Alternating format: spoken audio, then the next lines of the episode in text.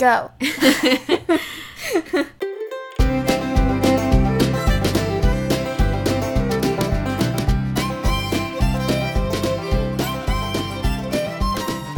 Godzilla. Godzilla, welcome to Wonessie. Whoa, Nessie. Yay, I'm Amelia, This is Jade. and we talk about monsters every week. Or not monsters, creatures. Yeah, monsters is a really harsh. It's a monsters harsh is prerogative. word. Pre- pejorative. right. Uh, it's mean. Yeah. They're not Monsters monsters. is mean. They're just creatures that are unique and Yes. have. Some uh, of them are monsters. Yes, that's true. uh, actually, Godzilla I could consider a monster. Godzilla probably counts as a monster. We're talking about Godzilla this week. All right. So, All right. We have a listener did we question. actually get a listener question? We did. Well, okay. We got a listener question from my husband. You don't have to say that. it was, though. Did he listen to our podcast? He did. Oh God. Thanks, John. okay, so this this question is from John Fink. Um, Should we be telling uh, first and last names? we'll do Twitter handles for people who aren't married to me who send in questions. okay. but the question is Would you rather find out that your favorite cryptid is real or fake? Or would you rather get a glimpse of a random one confirming its exi- existence? So either know for sure about your favorite or get a glimpse of just a random one. Ooh, that's a good one. Mm-hmm. I personally, have you thought about this one already? I have. I pretty easily know which one that I would prefer. I think I would rather catch a glimpse of a random one. Me too. Because otherwise, there's a chance for disappointment on the other end. Exactly. Yeah, I would rather have a positive confirmation of something that's just anything that confirms that we live in a cool place with right? mysterious things. And you bet I would be telling everybody. Would I be getting a picture? Would that be part of the confirmation? Just said glimpse, I think it would probably be like out of the corner of your eye, spotting it. Probably not documentation. Hmm. hmm. I think I'd still rather have that. Me too. But then I would I would like it for myself, and then I w- it would make me more likely to believe in my favorite one because if that thing exists, Right? right? Then it's very likely that others do, I guess. Totally.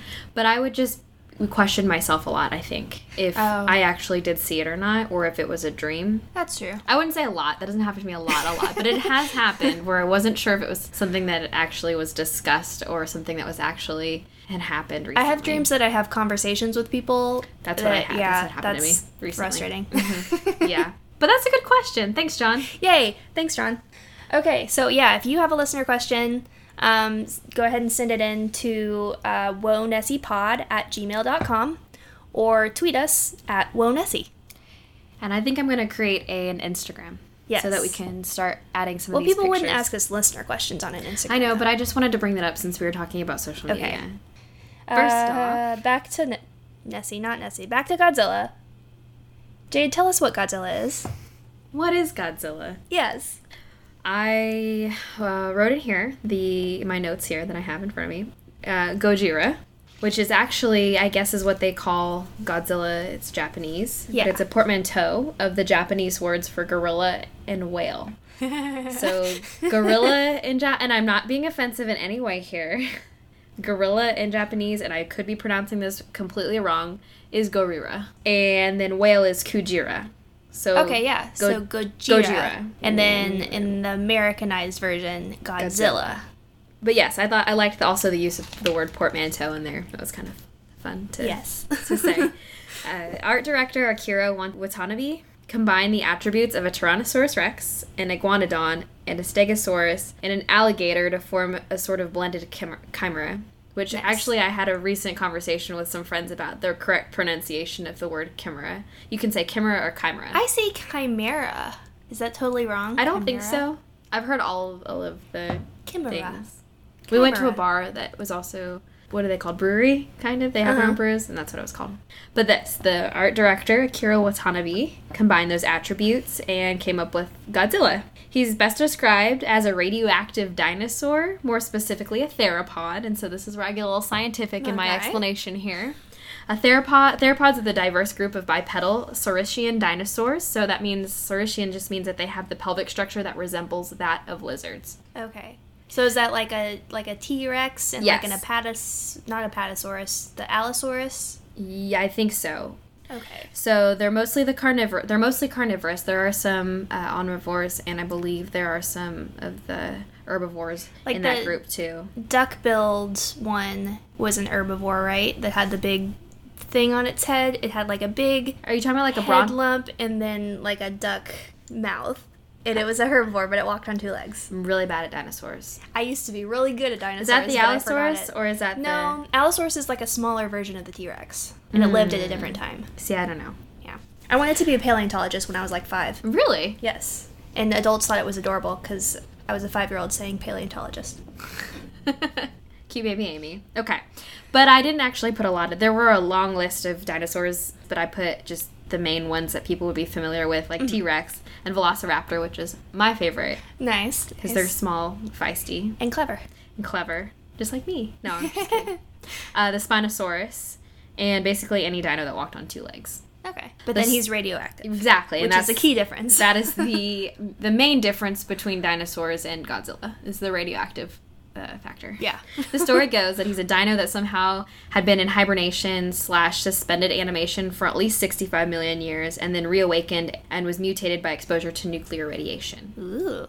most notably during uh, atomic bomb testing yes so that's basically what godzilla is Because I was going to talk about the origin of the idea of Godzilla. yeah yeah yeah yeah Yeah, and like the character. hey that's a nice segue from what i just talked about Okay, so the first appearance and the first conception of Godzilla was for Ishiro Honda's 1954 film Godzilla, or Can I ask you a Gojira in Japan. Yes. have you been practicing these japanese pronunciations of names when you were before out of in loud my head. before Not out loud. this loud. podcast okay oh i'm I like pronouncing things right. Um, okay, so first appearance was in 1954 in uh, the titular film. titular And oh, I had a note here. I was going to talk about the name origin too, but you covered that. But I also had a note that there's a rumor that they got the idea for the name Godzilla because that combination of gorilla and whale was a nickname for this really, really big stagehand. I actually read that worked too. At Toho Studio. It may or may not be true, but it, like, ouch if so. Yes. I don't think I'd want that to be my nickname. Gorilla whale. no, not the best nickname. So it was made for the movie. I I was kind of wondering that when I was watching the original one if it was like an existing concept, but it was not like a ancient myth or anything. But it was conceived as a metaphor for nuclear weapons. 1954, so obviously soon after um, Hiroshima and Nagasaki, and also it was like the filming started a couple of months after the Lucky Dragon 5 incident, which do you know about that? Because I did not know about that. I don't think so. Okay, it's pretty interesting. So it was during the US testing of the hydrogen bomb at Bikini Atoll. So they were testing it, they gave everybody in the surroundings a like danger zone to stay out of while they were testing it, but they like really whiffed it on the radius of it. So Lucky Dragon 5 was a fishing boat that was outside of the radius that they gave them, but ended up being inside the radius of the fallout from the blast. And so they were exposed to the ash that was falling from the um, nuclear testing, the fallout. I'd be so believe what that's pissed if I was on that boat and No I started seeing all that and I Yeah, was like, really we, they told us." Well, they didn't know what it was from, really, because they they were like scooping up this ash into like bags with their bare hands because they were like, "Oh, let's this is so weird. I'm gonna collect some of this." And one of one of the guys said that he like licked it to see what it tastes like, like so they didn't Wow. know what it was, and they Why would you do that? well they came back Oh, and they started getting bombs like nearby. Let me lick this ash that falls into my arm. Exactly. But they came back and they got really, really sick and they were hospitalized. I think the longest hospitalization was like a year. Ugh, and they because they all had acute radiation sickness, which is like radiation exposure. Um, you can either get if you're you're exposed to like a low level for a long period of time, that's what'll cause like cancer and stuff.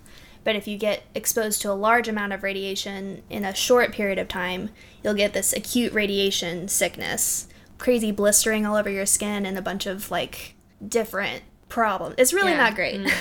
You can't see my face, but I'm scrunching it. and- yes. You look displeased. yeah, that's really sad. Yeah, but well, luckily most of them lived. So there were 23 crew members. Um, only one of them died. Uh, he had some existing complications. Oh, so was it five people that lived? Uh, the, No, the Lucky Dragon. Oh yeah, Five. the actual ship was Lucky Dragon Five, so I guess there were. It, It, wasn't was, very It was lucky. number five out of the Lucky Dragons. Yeah, exactly. Okay, I see. Uh, but yeah, so that was Aikichi Kuboyama. He died, and he's considered the first victim of the hydrogen bomb. Wow. Because, yeah. And it caused a big panic in Japan at the time because after they calculated that danger zone after the fact, when they knew how big the fallout actually was, it was found that like a hundred fishing boats had been in that area. And so they hadn't been affected in the way that the Lucky Dragon 5 had been, where they got sick, but they had caught a bunch of tuna that day and brought it back and started selling it. And so there was a big panic in Japan that there was all this contaminated tuna that everyone was eating. Oh wow. Yeah, so it caused a big scare and it really kind of re energized the anti nuclear movement in Japan. So that happened just like a few months before they started filming, and they actually mentioned it, I noticed, in the original movie. Because I watched, I, sh- that for some background, I watched the original 1954 movie yesterday, and then I watched the 2004 Gareth Edwards American one today. So Yeah, and I just watched some random one that happened to be on TV. yeah, we're very Uh, prepared. yes. What was I? Okay. You had finished talking about the Lucky Dragon 5.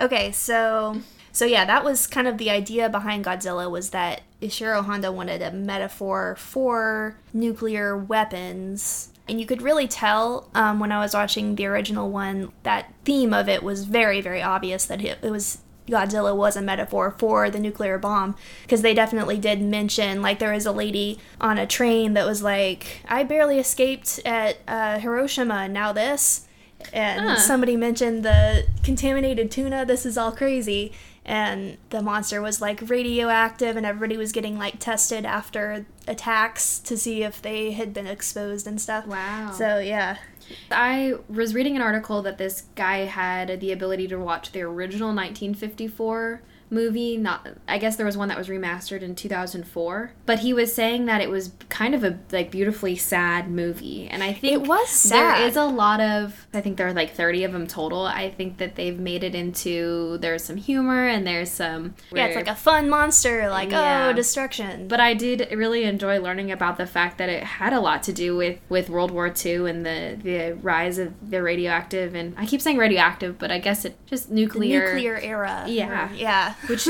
I had to be insane. yeah it was Like crazy and to think about i mean it had only been what eight years Yeah. since yeah and so Or and actually the movie was nine years yeah the movie was actually pretty poorly received in japan at the time that it was released because everybody pretty much agreed like too soon because and uh, a lot of critics were saying it was like exploitative of all the destruction that japan had experienced during I- world war ii I bet. yeah Because it kind of grew on people over the years You also have to think about the fact that all of this, these side effects were very new. The fact that yes something that didn't directly affect you in a way like an explosion would but you could still have illness or deformities or can't like all of these things that Yeah. could happen that we still don't even know the full extent of what radioactive uh, ness radioactivity can do yeah we know more i think with you know chernobyl and all that Yeah, I made a note here because I did. Oh yeah, okay. So Hibakusha, Hibakusha. Those were that was the name for the survivors of Hiroshima and Nagasaki, and they were actually stigmatized because people weren't sure. As you said, we didn't know about like radiation exposure and the long term effects of it or anything, and people were like, "Well, what if this is contagious?" Like a long time afterwards, and so people wouldn't spend time with these people because they were afraid that the radiation sickness stuff would be contagious. And so the Lucky Dra- Dragon I really can't talk. And so the Lucky Dragon 5 people after the fact had to like move to different parts of Japan so that people wouldn't know that they'd been contaminated by radiation because That's so sad. Yeah, it would be hard to like dang get jobs got and stuff. this got real I know. No, it really was. I was surprised when I watched it that it was a very serious movie and it definitely reflected the time that it was made in. Like there were like there were scenes of, you know, a guy in a rubber suit stomping on a city and that was kind of funny, but then the, in the aftermath how they had all the like nurses responding and the scenes of like a bunch of wounded people and like there was a there was a scene where there was this like little tiny little boy and somebody was scanning him with a Geiger counter and then just like looked over to the person they were with and like shook their head. And I was like, oh gosh. That's and it so was really it was very real and you could tell like that i mean they were making that from a place of like this is a thing that happened and we know exactly what this looks like in the aftermath of a radioactive event Do you think it is a movie that should be shown in schools? you know what yeah probably Because it's entertaining enough, I think. yeah i feel like that actually would you know it should be Interesting. yeah it was it was very interesting looking at it from that lens and i had done a little bit of research about like the time period and the all that before i watched it which i was glad that i did because It helped was- give it some context, yeah. definitely Hmm. Interesting. but yeah it definitely it made me cry a couple times and Oh, that might be because i'm like hormonally compromised but yeah okay i had the same stuff as you about character design oh i was gonna add that the skin texture of godzilla with the scales was actually inspired by um, keloid scars that were seen on survivors of nuclear bombs Really? which i thought was interesting That is yeah. really interesting. so that's another thing that like explicitly it was supposed to be nuclear bomb symbolism. So yeah, originally it was conceived as kind of a very serious metaphor for nuclear attacks, but over the years it kind of shifted when it was removed from that immediate context and it did become less serious and kind of more aimed towards kids and Godzilla was portrayed sometimes as like a protector of humanity a little bit or just kind of the lesser of two evils when it's like fighting another monster or sometimes just yeah. like straight up a good guy. It's really come Um, out of. It's come a long way. The and they've made 29 total from the Toho studio in Japan that makes the Japanese movies, and then three Hollywood movies. So there have been many iterations of Godzilla, and they all kind of are a little bit different. So it's changed a lot over the years. On top of nuclear war, it's been used to symbolize uh, Japan's forgetfulness of its own history, or natural disasters, or, or They do have a Wikipedia said, or just the human condition, Huh. which I found interesting. And it's kind of interesting. It's very broad. Godzilla really just speaks to the human condition. Well, it, okay, the Wikipedia article had some really some nice sentiments, I think, did, about yeah. Godzilla. But yeah, so that's uh, kind of where Godzilla came from, which Mm-hmm. is interesting. It's so serious and like big deal. But now it's a fun monster that destroys cities. Yeah, I really enjoy it. But And yeah, even more so, I think I appreciate it now that I know a little bit of the history and where he came yes, from. it makes it a lot more interesting, I would say. Do you want me to talk a little bit more about the physical, his physical attributes? Yes. Or its physical attributes? Oh, oh, I was also gonna say when I was watching the old movie, I heard them say kaiju a couple of times. Yeah. Which delighted me because I like Pacific Rim, and then I looked it up, and kaiju just means strange beast. Yeah, kaiju just Strange means beasts. s- they don't know necessarily. It doesn't apply to a specific animal. Yeah. And the captions just uh, translated it as monster, but I like strange beast better. Couldn't pick out a lot of words, obviously. I don't speak Japanese, but I definitely heard a couple people. Kaiju. Yes. that one's we know that one. I love Pacific Rim. We'll have to do that at some point. Okay, for sure. I have never seen it, so. Talk to me about biology. Well, first I'll talk a little bit about the physical attributes, Okay. and that does tie in a lot to the biology because uh, the biology does not make any sense. so I, we did touch on this a little bit that Godzilla is a giant bipedal mutant dinosaur with. Uh, he does have rough, bumpy scales. Is he a mutant dinosaur? That's interesting. A mutant because of the radioactive level Okay. and the fact that he is he can't be traced back to any specific That makes sense, though, if he's radioactive and he mutated. exactly. From, okay. He has rough bumpy scales and throughout all the movies they've changed color. So in the original movie they were brown and then oh. various shades of green and then almost black. In the more recent movies he's been very dark. And he's got a long powerful tail and jagged blue or dark purple dorsal fins. I think of reptar from the rugrats. And were you the one telling me ne- you didn't watch it No. it blows my mind that there are so many of my friends whose parents wouldn't let them watch it. we didn't that. have cable. That's what I think of when I think of his spiny. Uh, I really like his spines. I think that was a very good design choice. yeah, how they there's like a big group of them in the middle Uh-huh. of his back, kind of spiky. Yeah, it's like serrated, and I like it. Looks really cool when he's swimming, or Oh, it, yeah. I guess, when it's swimming. But it because it like those like a shark's dorsal fin just like break the water. yeah, Yeah. except it's multiple little Uh huh. spines. So as far as this his size, he's grown in the past sixty years. I did notice that between watching the first one and the recent one. Yeah, I read something he that got way bigger. So he's anywhere from originally 100 feet tall. More of the recent movies have made him much larger, as tall as 389 feet. Ugh. So that's between 30 and 40 sto- uh, 30 and 40 stories high. That's very large. I saw huge. somewhere that it said that Godzilla basically just grew with the Tokyo skyline so that it would always look like it was as big as the biggest building in Tokyo. That makes sense. Yeah. Um, so with those heights, he can range anywhere from 20,000 tons, and I did see something that said 164,000 tons, What? which is insanely huge, and so That's that would so give him big. like huge bone density, or it would give him some kind of insane mass. But I'd say average, what I was reading was about 90,000 tons, which is still ginormous. Very big. Uh, but for comparison, the heaviest dinosaur, which is the 100 ton Argentinosaurus, I'm guessing that was discovered in Argentina. that's a good, fair guess. I'd bet on it. That dinosaur stood 70 feet tall, was 115 feet long, and had four limbs. So it didn't walk on two feet, it walked on four limbs, and that's how it was able to distribute, like, its weight. That's like a real thing, and that's very big. 100 tons. I don't like that that existed. I don't either. Insane. Yeah. Yeah. Very cool, though.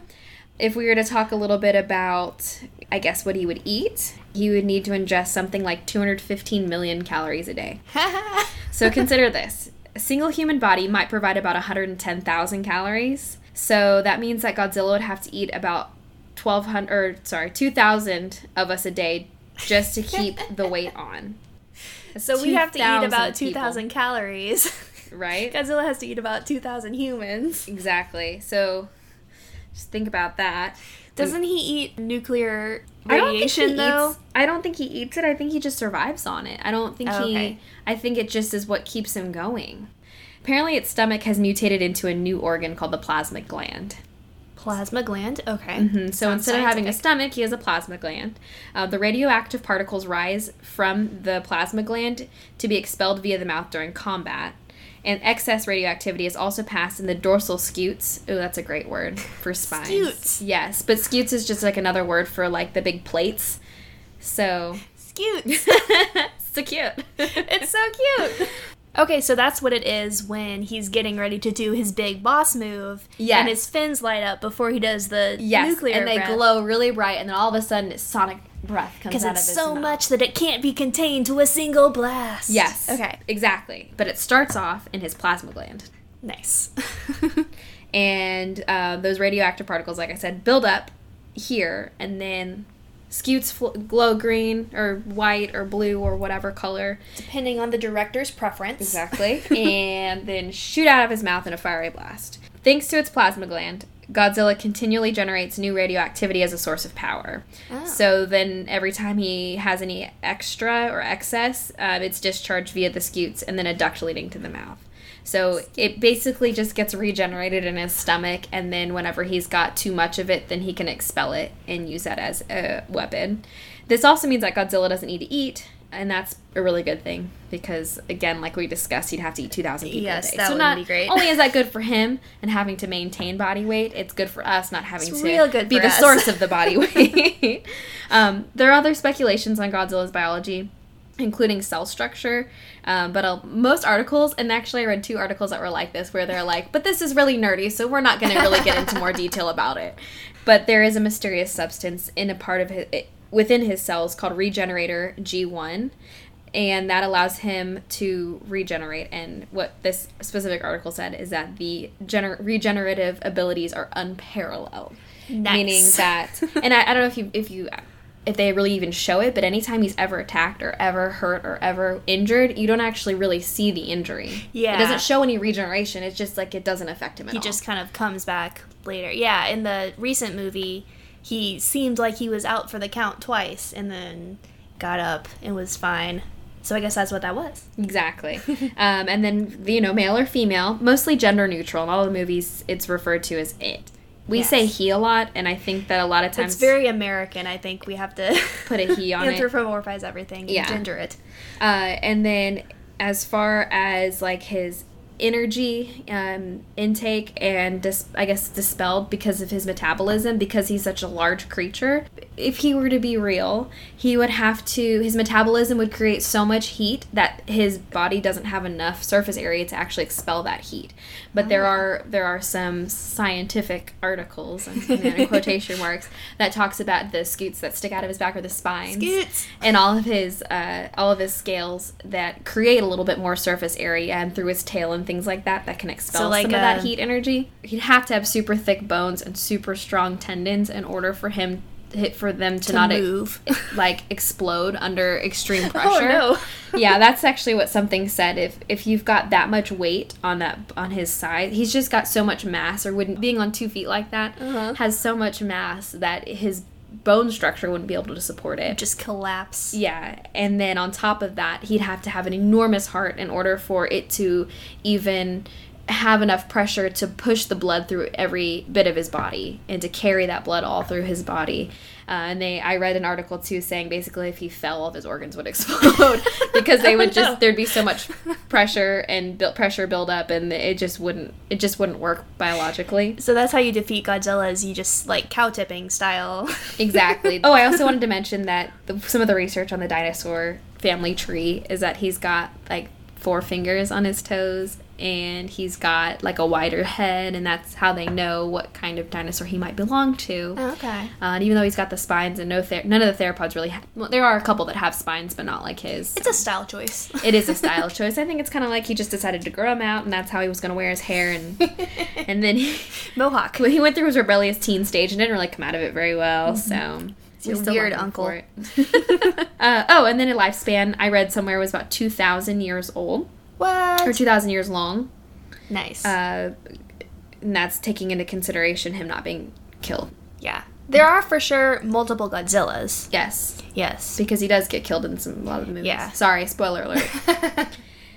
but a Godzilla always comes back. Yes, exactly. Which is kind of interesting considering the fact that the first one comes because he was uh, reawakened by nuclear testing Yeah. and atomic bomb testing and all of that. I guess they're just like all in because the the theory was that he was in like a sealed cavern deep underneath the sea, and the H bomb testing like opened his cavern and he swam out, and so I guess they're just in a bunch of caves underground. So they're, they're, that makes sense then. Yeah. They're all reawakened. They're all we- reawakened every once in a while Got it.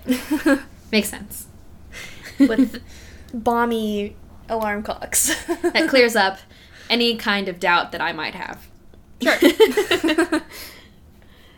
okay, because I've got the movie fun facts. think I have so funny. much crap in my notes. Yeah, I don't have as much. I have a lot. Uh, There were a lot of movies. I There was were a thinking lot about of that, movies. and I was thinking, dang, Amelia's gonna have a lot to. I like talk about. behind the scenes movie stuff too, so this is like right up my alley. But so instead of doing, because I usually do the Beast of the Week just as it appears in pop culture, but that's kind of obvious for Godzilla Right. because it's movies. I really wanted to know some more of the behind the scenes stuff about like the suit and all of that. oh, I got stuff about the I suit. figured you did. the suit is crazy. We'll skip right to that because that is really kind of the best part. Okay, so original suit weighed over 220 pounds, That is insane. which is 100 kilograms, which is insane. and the actor could only stay in it for three minutes before passing out. Three minutes. Three minutes. Would they film for like in three minute increments? Can you pass out every time? I don't think he would pass out every d- time, but they had to do like yeah, like little three minute shots, and then get him out of the suit and like get him some water and take a Oh, break, no. and then go back in the suit and do it again. And he lost twenty pounds during the production of the original movie. Because he was just burning so many calories Yeah. just being in it. Oh my gosh. It sounds absolutely all miserable. right, hold on though. Back up. Get me a Godzilla suit. Well, they made a new one for every single movie, so there probably are some like Yes. lying around. New fitness. New fitness trend. Yes. Godzilla-ing. or God Godzilla suiting. Rampaging All right. is what we call it. Don't steal that idea. I'm gonna you gotta get two I'm gonna make Godzilla something. I'm gonna suit, you Kickstarter that. build a cardboard city in your backyard and just stomp around on it for make three little minutes. make little stegosaurus spikes for your dog. Put your dog in it. Yes. I want to do this now. Uh, but yeah, so they did make new suits for each movie up until 1984, and they were handmade. Um, so each iteration of the character in the earlier movies looks a little bit different. So it'll have like different ears or different like skin texture or different number of Wait, toes little on its feet. ears. Yeah, it had little ears sometimes. Ah, that's so cute. Uh-huh. Sounds Wait, what are they made out of? Um, it was like a steel and bamboo frame Ooh, bamboo. for the yeah for lightweight. I guess it was just smart, and then But not the steel part. That's the heavy part. yeah, well, I guess that was for the like stronger structural Ah, elements. But yeah, and then they covered that with foam cushions, basically sculpted into the shape, and then painted latex over all of it, and then like texturized it. Wow. Yeah, which sounds very difficult. And they did a lot of those camera tricks too, just to make them look large. Yeah, Compared to and luckily they did have a just bottom half suit and a just top half suit that they could do for certain shots, um, so that he didn't have to wear the entire suit that made him pass out in three minutes. Which I'm sure they weren't comfortable, but it's a little bit better. Oh man, I would have think they ha- would have had like more actors or Yeah. a different actor, or No, they were was- paying him really well. I hope they were paying him really well. It was let's see, I've got his name somewhere. Okay, so the original Godzilla actor was Haruo Nakajima. He was a black belt in judo, and he choreographed all of his battle sequences. Um, and he actually was Godzilla until 1972. Hmm. So 1954 to 1972. So he really enjoyed his job then. Apparently, which seems just incredible. well, you think about in Star Wars how they had really uncomfortable suits for R two D two and C three PO. That's true. Anthony Daniels was famously very uncomfortable. And they were in the desert. Gosh, yeah, in Tunisia, Yeah. in like 100 degree heat. And all that sand that was getting up all those crevices. Whew. Sounds terrible. Suit actors, my hat is off to you. My Mm, goodness. Seriously. Seriously. But But they really liked their jobs. Mm hmm. I guess it is rewarding Must be. to bring joy to all the children of the world and Maybe they adults. just maybe they just wanted a quick weight loss option. And keeping them trim. Uh, okay, so up until 1984, they made them by hand, and then after 84, they had some like automation stuff that made it easier to make. But the suits actually started getting heavier and hotter because they added animatronics to it. right, but they were like way cooler then. Yeah, but it says the actor from the 1984 movie Kenpachiro Satsuma suffered oxygen deprivation, No big. Almost drowned, Not a big deal. got electrical shocks, Eh. multiple concussions, and severe lacerations to the legs. That All poor mi- guy All minor. No big deal. really does not sound like a fun job.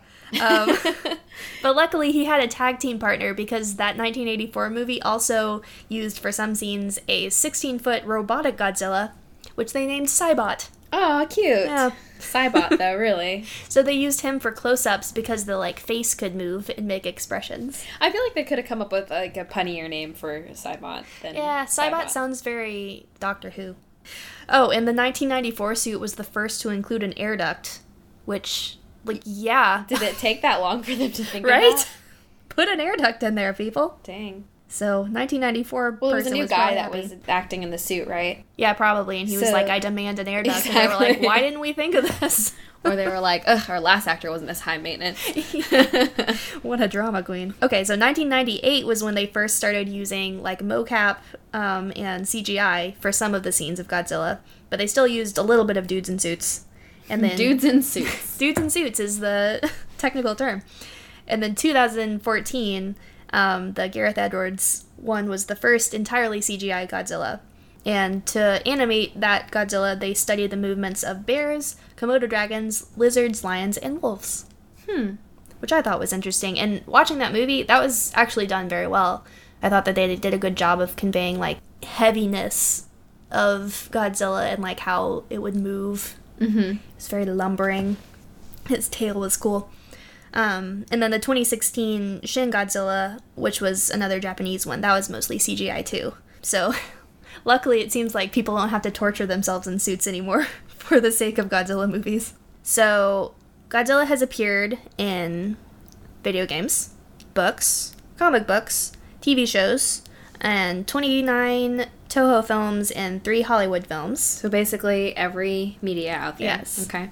Godzilla is the monster. It's kind of a big deal. Oh, and okay, so last episode when we were talking about Godzilla, I was saying that the roar was the cat purring. Yes, was I have that in mind too. I was extremely wrong about that. You were kind of right because you did talk about it slowing down. Did no, I was the thing I was thinking of was Kylo Ren's force sound. That was the thing that was the kitten, oh, that makes which sense. is also funny. that makes more sense. I can hear that for sure. Yeah. Um, but did you put in your onomatopoeia in here for what the sound was? No, what? How it's supposed to be a screonk? Are you about to talk about the? Are you about to talk about the roar? Yeah, I was gonna talk about the roar. Okay, and- Screonk, um, and with I'm like gonna- eight e's. Yeah, eight e's, and I love that because the roar is one of my favorite parts about Godzilla. I It's love really the sound. distinctive sounding. It's weird. And It- it's like high pitched more so than you would think. Yeah, and it just sounds so like when you're in the theaters and you are listening to it on those giant surround sound speakers, it just sounds so cool. I just love the way it sounds. It's very scary sounding. And I guess it did it sound that way in the original film too? Was it Yeah. very much so that same sound? Uh-huh. Ooh, I love it. Well, okay, I'll let you tell about what it is. But yeah, it was created by the composer of the soundtrack. So he coated a glove with pine tar resin and rubbed it on a contrabass. Which is a double yeah, it's bass. like a big yeah. It's a double. It's the stand-up kind that you're like boom, boom, boom. Yeah, Yeah, like- exactly. Like, Han. Yeah. Ba-doom, boom boom. But did you write about talk about the last part about the the sound? I don't think so. What else was This is what I really liked. This part Okay. of it, the, kind of going back to what the sound was made out of. The newer films, they won't say what they used to make the sound of the roar. Mm-hmm. Yeah, it's like a secret now. Yes, uh, but one of the sound editors described the two syllables of the roar having two separate emotional reactions. So the first syllable expressed fury, and the second Okay. the second syllable of the roar was to convey the character's soul, which I think is really nice. Aw. Right? okay. And if you think about it, and I started thinking about hearing it, and it does have two syllables. Screonk. Exactly. and it just is so I don't know. And then you think about like this poor creature, hmm. the fury, the rage of having to be reawoken after so many years and nuclear testing and the bombs and the anger and then people just trying to kill you right away, but all you are is just waking up from a nap and I don't blame him for being angry and then Oh my gosh, if I think about Godzilla as just having being like really rudely awakened in the middle of trying to sleep, I can totally understand all the destruction. Me too. I would raze a village if I I take a woken 15 up. minute nap and I wake up. I am just mean for Oh, at least yeah. 30 minutes until I've fully woken up. Naps uh, ruin me. Eh, but then, you know, then the second part, the character's soul, that I imagine he's in some kind of deep emotional internal turmoil, some pain about It's a noble his creature. existence and what his existence he's It's the having human condition. having an existential crisis. yeah.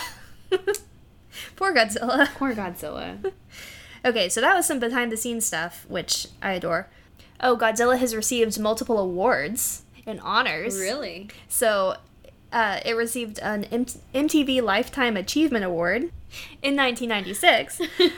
um, and Godzilla got a star on the Hollywood Walk of Fame What? in 2004. Did they put a footprint on it? They didn't. They really should have. They should have put like part of a toe. That would have been awesome.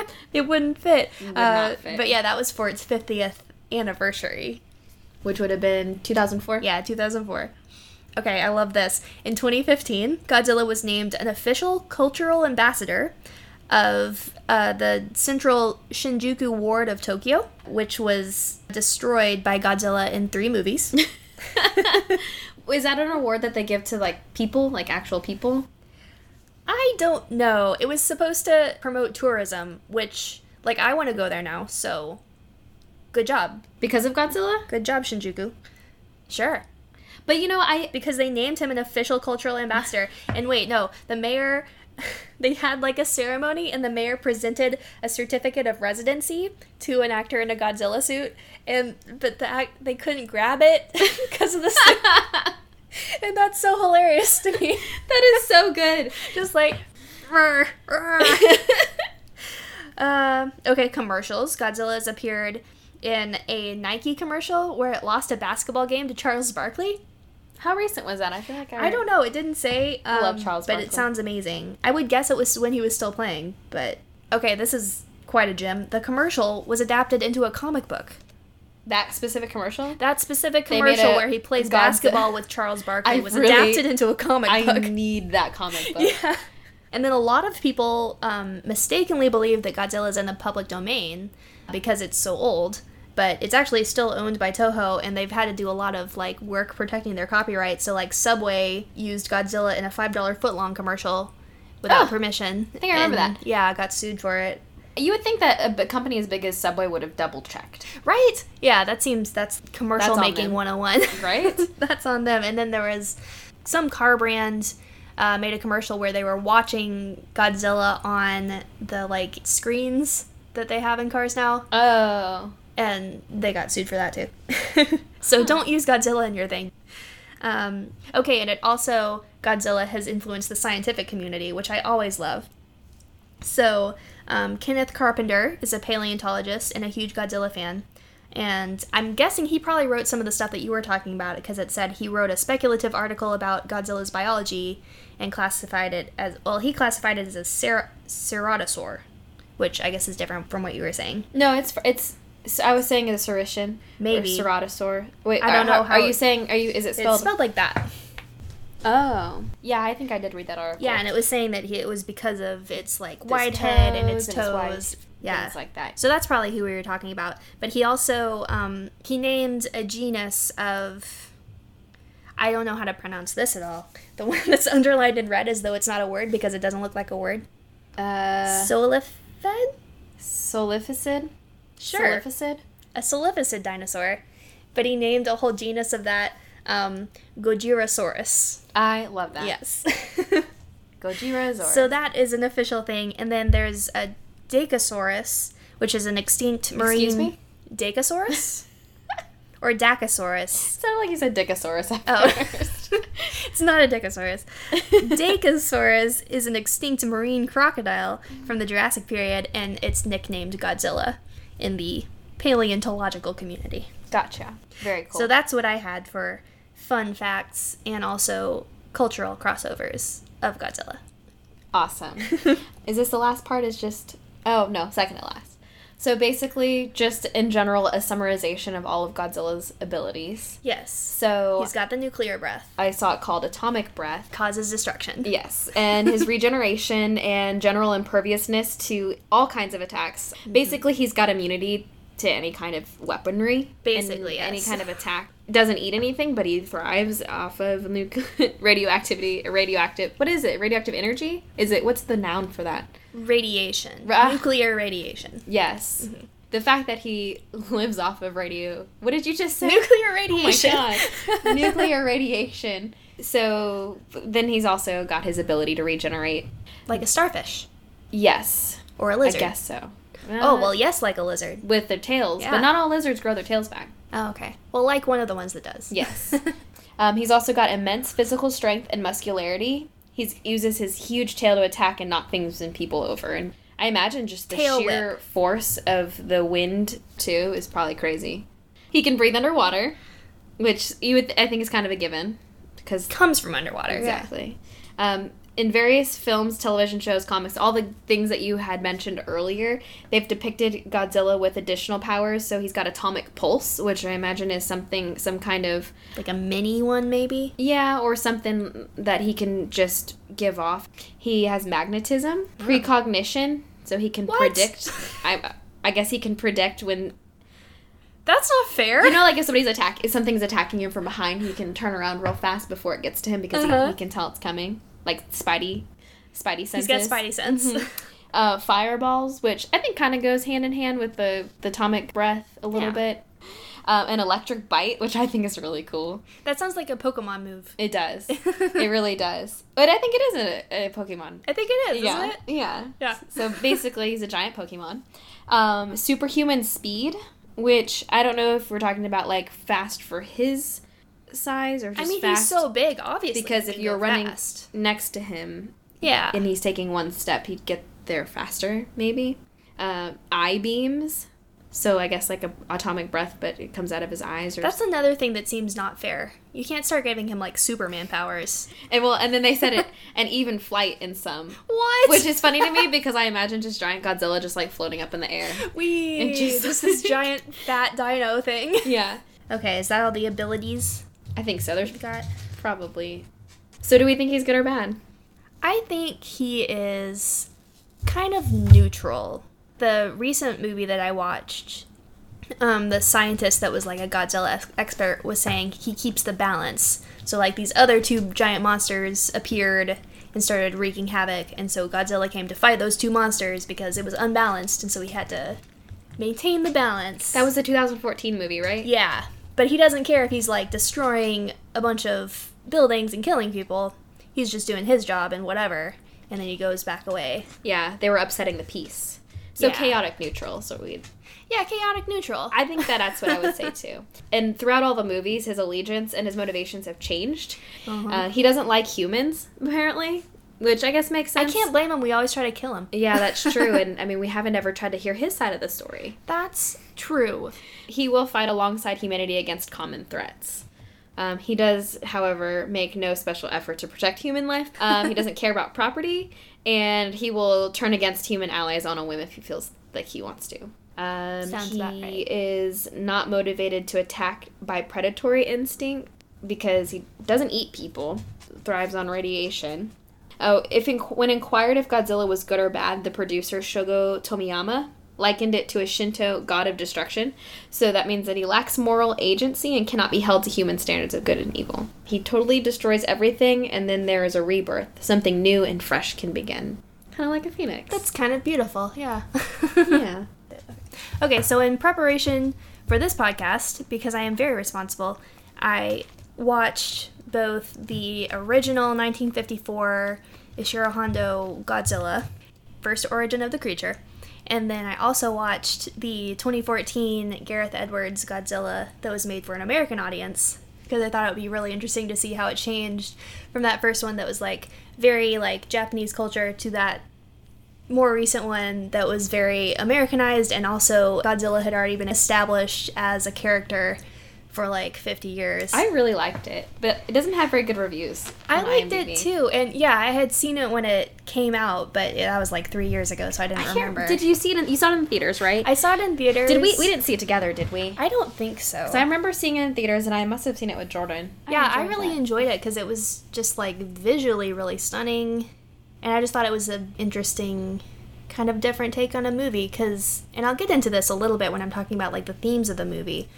But it 2014 one's interesting because you've got like your main character and all your human characters, and they're sort of trying to fight this monster, but nothing they're doing has any impact whatsoever on the monsters, Yeah. and they're just kind of doing their own thing, and the humans are just sort of trying to like And then they keep trying, and nothing. yeah, they keep trying, and their plans like cause more problems, and then they're just like trying to. It's a metaphor. Yeah, I think it is a metaphor, but yeah, it's just very interesting for a movie to have your heroes be like completely ineffective.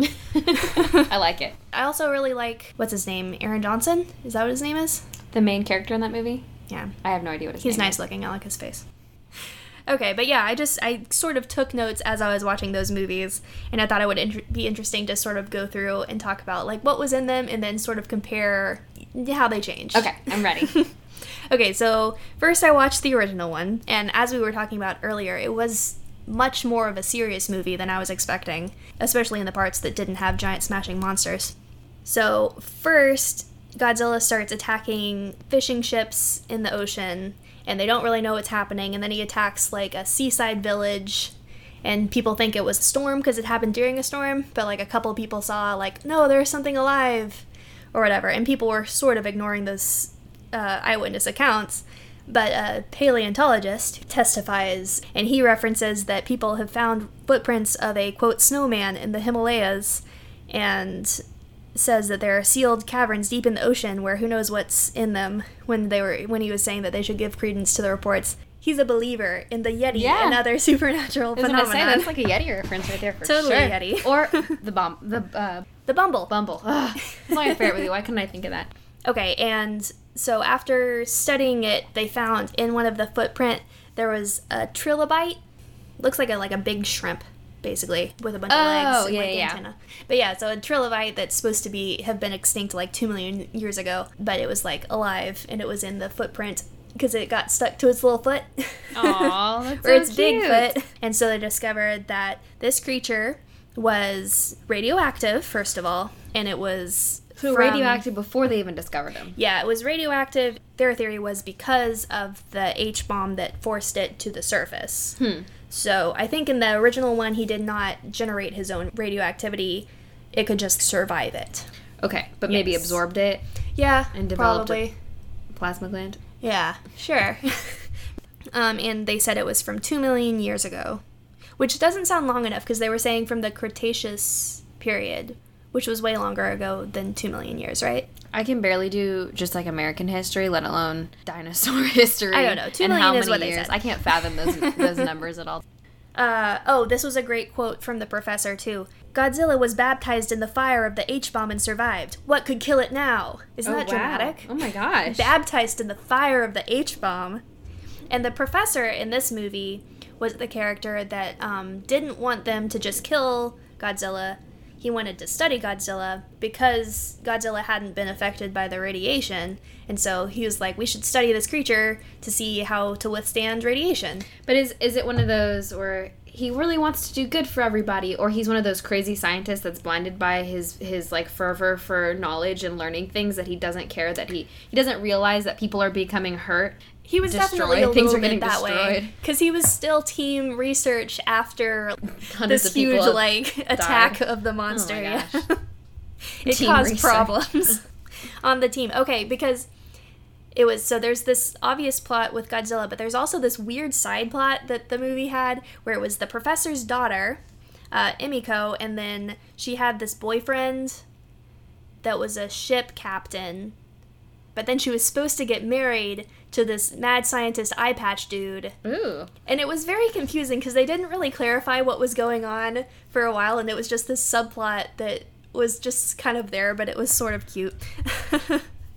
but uh, Eye Patch Guy was Dr. Serizawa, and he had been just like independently and randomly working on this weird super weapon thing where if you drop it into water, it destroys all the oxygen in the water, and then for some reason the fish in the water just like instantly turn into skeletons. Which I'm not sure why that would happen if there wasn't any oxygen. That sounds dangerous for the yes, ecosystem. it definitely seems bad, but he called it the Oxygen Destroyer, oh, and Oh, which is a very good name. right. Yeah, and What does it do? and he wanted to keep it a secret because he knew that it could be used for evil and as a weapon and so he insisted that nobody knew about it. And so only his fiance the professor's daughter knew about it. But then she had a boyfriend on the side. she did. But it sounded it was like an arranged engagement. And she was like i've always thought of him as like an older brother. And Ew. he was like a colleague of her dad's. So i don't know. I don't think she liked him very much. Okay. he was a nice guy though and very smart and created the oxygen destroyer Sounds super nice. Yes, so in the midst of all of this, Godzilla was rampaging and destroying everything. And oh, I made a note that his um, atomic breath in that first movie was interesting because it looked like steam coming out of Godzilla's mouth, but then whatever it hit would burst into flames. So it wasn't fire breath, but it was, I guess, so hot that it made stuff catch on fire. And it wasn't like a radioactive fog, it was just straight up heat. It maybe was supposed to be radioactive fog. It just looked like steam, though. Okay. Um, and it did do the thing one time where it's what were they scutes? Scutes, yeah. Where it scutes lit up, Oh, and then it did a really big one, and that was Very nice. cool. Very cool. but yeah, so he's burninating the village. So Emiko de- convinces Eye Patch to use the oxygen destroyer, and he's like, "Okay, but this is the only time it can ever be used." So he destroys all of his research, and they go out on the boat to release the oxygen destroyer in the water. So they have to actually find Godzilla. So they use a Geiger counter. And They get the boat and then they jump in with like diving suits because they want to release it underwater. Oh yeah, that makes a lot of sense. Yeah. Well, Just- they've got to get really close, and it's like the '50s style diving suits, which Ooh, are really horror- so creepy yeah, ones. they like the metal bells on the head, like maybe six inch diameter window that they can see out of, which sounds terrifying. So they're just like walking around on the bottom of the ocean looking for Godzilla, and they find him, and so Serizawa releases the oxygen destroyer, and the other guy goes up to the surface, and then Serizawa cuts his own lines because as long as he's alive, other people could use the secrets of the oxygen destroyer as a weapon again, and so he sacrifices himself. And then Oh. Godzilla is dead. They actually kill Oh, Godzilla. wow. Yeah. with the oxygen destroyer. Did he turn into a giant skeleton? He did. it was very dramatic, just in like a second. It was great. Oh wow. Are his bones like super super big? They were very large. Oh, and I also were okay. So what they tried before the oxygen destroyer was obviously guns, not very effective. They also tried to like reroute all of the like electric power and like shock it, and that was also not very effective. And he just used his fire breath and melted the towers because it made him mad. And then tanks were sort of effective. Poor Godzilla. Godzilla looked kind of annoyed by the tank, and then planes chased Godzilla away, and that gave them enough time to go and get the oxygen destroyer. Is it like a machine or was it like a It was like a. I think it was supposed to be like a substance. It was encased in this like giant metal ball, and then when the ball hit the water, it started to. fizz and stuff? or- Yeah, basically, and like a bunch of Bubble. bubbles, and then skeletons. Bunch of bubbles and skeletons. Bubbles and then skeletons. yeah. Okay.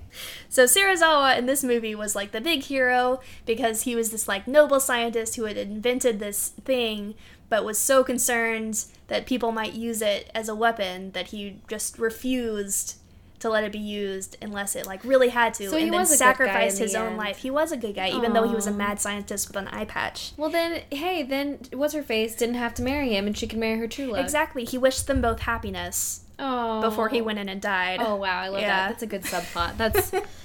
it was. It was very heartwarming. Would I have cried? I cried, but not at that. I cried at like the dying people That too. in the context of like this is too real. Um cuz it was a lot. But yeah, so that was the basic plot of it and how they killed Godzilla. So Godzilla is vulnerable to oxygen destroyer, but the formula for oxygen destroyer perished with Dr. Serizawa in 1954. but that doesn't make any sense. Don't question it too much. All right, I won't. I won't. But the new movie, I see, in the new movie was presented like, uh, and this spoiler alert if you haven't seen it, it was presented Mm-hmm. like another Godzilla movie, but it really was like a Godzilla versus like Moth, right? Uh-huh, Versus yeah. Mothra versus Godzilla versus other monsters, and it was actually very good. Well, I guess let's see. Did I have anything on the first one? Oh yeah, okay. I was to wrap up the original movie summary. Uh, the professor's last line was, "I don't believe that Godzilla was the last of its species. If nuclear testing continues, someday, somewhere in the world, another Godzilla may appear." So that is like an, a metaphor in itself. Yeah, Another Godzilla, not necessarily talking about Godzilla, but in the another big context problem. Nuclear testing causes problems. But yeah, I thought it was interesting. It was obviously Godzilla was a metaphor for nuclear attacks, and it was very obvious because it comes out of nowhere and it's huge and unstoppable, and we can't do anything about it, and just causes this devastation and lasting effects. So that was very effective. But then also they had the subplot of the guy with the like, I refuse to use this as a weapon. Side eye at, uh, nuclear weapons. Yeah, general. like people who developed Wow, the that's really bomb. deep. Yeah. And also, there was some A plus scared acting. There was this one kid that was in it who was 100% hired on the basis that he was real good at screaming. Oh wow, really? yeah. The girl also did some very dramatic screams and like fainting and all the time. In the Godzilla I watched, there were a lot of the when they panned over on the people, the people had to show their expressions, but if they were like trapped somewhere, they couldn't move, and so it was just this fear on this guy's face, but he for a very move. long time because it Oh, was like he was like in this the frame but it was really trying to focus on the main character the woman that was the main character and she's like crying and like oh no and then he's just Sounds so has- uncomfortable, he just, like, frozen and he just scared. has fear on his face for a Oh, good no. like you know four minutes or something and it's kind of good it's really It's pretty impressive. A plus backgrounds. Okay, but yeah, and then the 2014 movie was not just Godzilla, even though I don't think that they um, advertised this. Yeah. Do you remember? i don't think they did either because I think it was a surprise, and they did it pretty well actually. Because the first thing was that they discovered in like a mining situation, they had dug into this deep cavern and found bones of a Godzilla creature, and then also some weird like egg sac things. And one had been broken out of, and there was like a path leading to the ocean Cool. out of the cave. So you're like, oh my gosh, baby Godzilla. And then that's later, right plot twist right Well, not yet. but but later there was one Later plot that's twist. I, rem- it's all coming back to me now it's all coming back Yeah, so you think baby Godzilla had like burrowed out into the ocean, and then later there's a nuclear plant in Japan that's attacked by something and it gets destroyed and they have to cordon off the whole area because radioactivity. And then you come back to it 15 years later and come to find out there's been this creature that cocooned itself inside of it because it was drawn to the radiation and that's why it attacked the nuclear power plant and then it just sort of like cocooned for That's 15 right. years and then it's starting to break out now. And so you're like all ready for like, oh gosh, Godzilla, Godzilla's coming out of this cocoon thing for some reason. And then it breaks out and it's this other thing. And you're like, oh my gosh, what is this? I thought it was good. yeah, it was very well done. And I remembered little enough about the movie that was still kind of like, oh yeah. And it was fun. Cool. I appreciated the surprise. Yeah, I kind of want to go back and watch it now. It was. I still have the rental for another forty-eight hours. Well, thank you. I appreciate Yeah, that. sucks. But yeah, so and that creature emerges, which I'm pretty sure is supposed to be Mothra, because it looks like a giant moth. But they never call it that. They call it a Muto, M-U-T-O, massive unidentified terrestrial organism. So Hmm. yes, that's the Muto. But essentially a giant moth. yeah, basically giant moth. It's got wings. It's got like this really cool like flat head and like pointy and really long arms. It kind of reminds me of one of those monsters that was in the arena in episode 2 of Star Wars that made the like Ah, screeching sound yeah. and had the like sharp pointy things. I like the movement that you're doing there.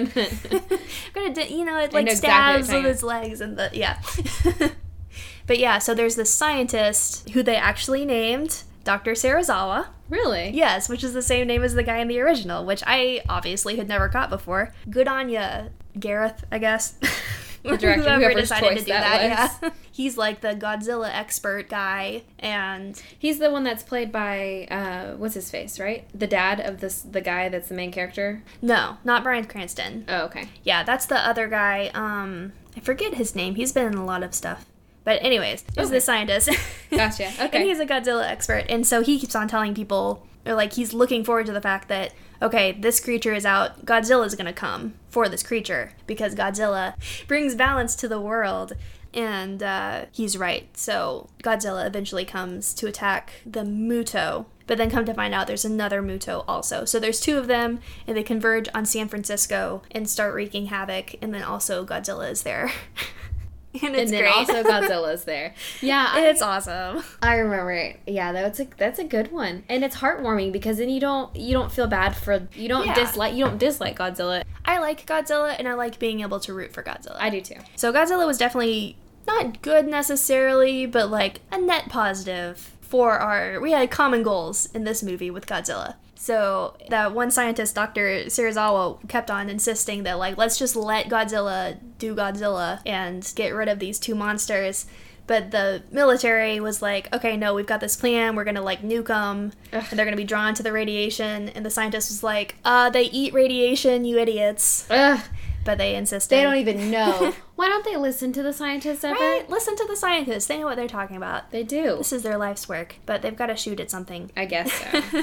but yeah, so the entire like second half of the movie's plot was our protagonist. He's in the military and he's in on this plan with the nuke and everything. And so basically his whole journey is like, "Oh, this isn't going to work. Shoot, we messed it up. Shoot, they took it to the city and now it's going to blow up in the city. Shoot, we've got to get this back.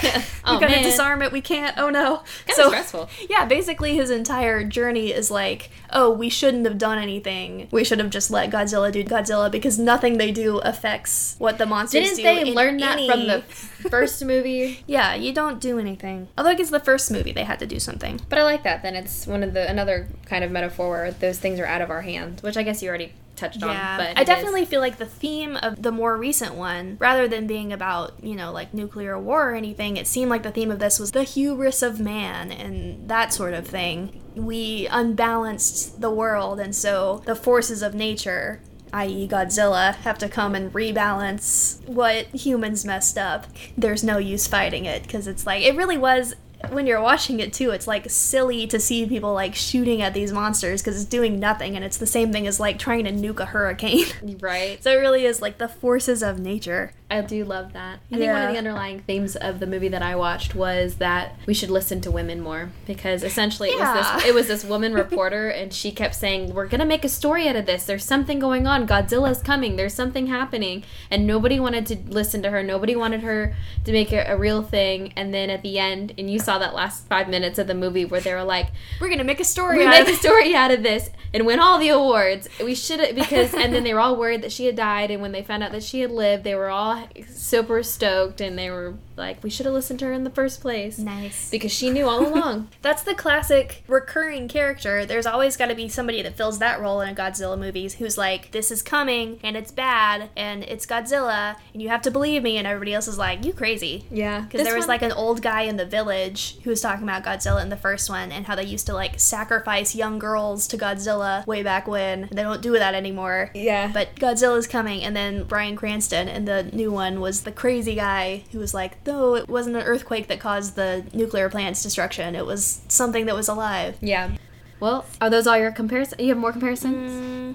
Oh, I was going to mention that they did include a little nod to the original anti-nuclear sentiments because Dr. Serizawa, the new Dr. Serizawa's father was at Hiroshima, and so when he's objecting to their nuke plan, he like shows the military guy his father's watch that was stopped at 8:15 on April whatever 1945 and was like, "Yeah, don't do this." And he was like, "Yeah, we're gonna." That's cool. That's cool to have that piece. So there was yeah, there was a, le- a little bit of battery in it. But it wasn't cool. really like a theme.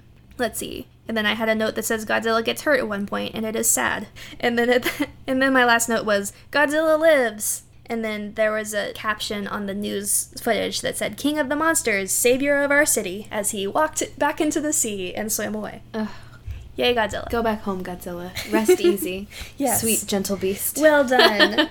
Sweet giant beast. I wouldn't call him gentle. So, would you want to be friends? Would I want to be friends with Godzilla?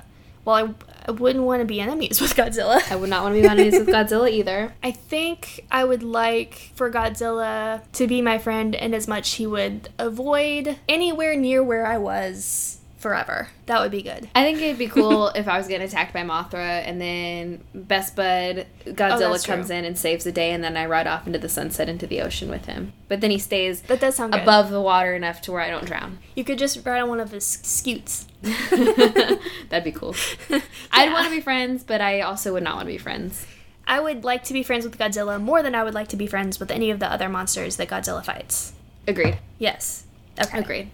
Godzilla is a friend to all, but also kills a lot of people. Yes, I would be afraid that he'd accidentally squish me. Yeah. Doesn't have a lot of spatial awareness. Probably, probably not. And apparently doesn't care for humans very much. Um, Do we believe? Do we believe in Godzilla? They found the footprints of a snowman in the Himalayas. There are deep underwater sealed caverns. Who knows what's in them? It may not be No. the Godzilla that's been portrayed in the movies because we know that's not really possible as far as how biologically sound that is, but maybe there is some kind of creature that lives down there. There could be, and we'll only find out if we really mess up the world too much, and Godzilla needs to come and restore balance. I think so. Mm-hmm. So I guess possible. We're gonna hang that one up on Don't live too close to the shore, and you'll be fine. Definitely don't live in Tokyo. or I guess San Francisco. He likes destroying Tokyo a lot. Yeah. All right. Yay! Godzilla. Okay, so that's our show. Um, we are part of the Not Safe for Work podcast network. That's the NSFW podcast network, but no E on the safe. So be sure. Hopefully that's not too confusing. they get it. You can find us at WhoaNessie on Twitter. And if you have any listener questions, uh, whatever it may be, whether you're asking us, would we rather, or if you're asking who would win, something we missed, anything like that, you can email us at whoanessiepod at gmail.com. Pod is short for podcast, in case you weren't sure. Subscribe on iTunes, Stitcher, wherever else you get your podcast at. Um, our NSFW network feed is where we're at currently. Oh, no, no, no. We have our individual feed too now. Did it really? Yes, it Ah! exists. I'm subscribed to it. So. I'll have to do that. I'm really stoked about that. Yeah, so the NSFW feed has all of the shows on the network. So if you want to listen to all of us, there's like Queerly There and The Lasso and the Intergalactic Express and us all really have wanna listen to episodes up. Already. Um, so if you want, if you're just automatically going to listen to all of them, you can subscribe just to that one, or you can subscribe to our individual feeds. So we've got one that's just all Beautiful artwork done by Amelia herself. Yes. It's very cute, and the pretty blue color is really pretty. so, pretty please take a minute. So, rate, review, subscribe. Uh, it'll really help us out. Uh, if you like Help other us. people find our Yeah. wonderful ramblings. And I did mention this. I'll come up with an Instagram. We'll start posting some pics. yay! We'll tell you what that is next time. Yay! Oh, speaking of next time, next time on Whoa Nessie, we're gonna do A jackalope! jackalopes. I screamed that into the mic. I'm really sorry. it's one of my favorites. I'm Yeah. pretty stoked about it. so- Well, we live in like uh, Southwest, which I feel like is probably Jackalope Central. Yes. yeah, we get. I mean, we see them everywhere. This is our culture. Yes, we'll we'll go into more details next week. So look forward to that. Uh, we'll see you next time. And yeah, Have a great week. Bye. stay safe. Don't get eaten by Godzilla.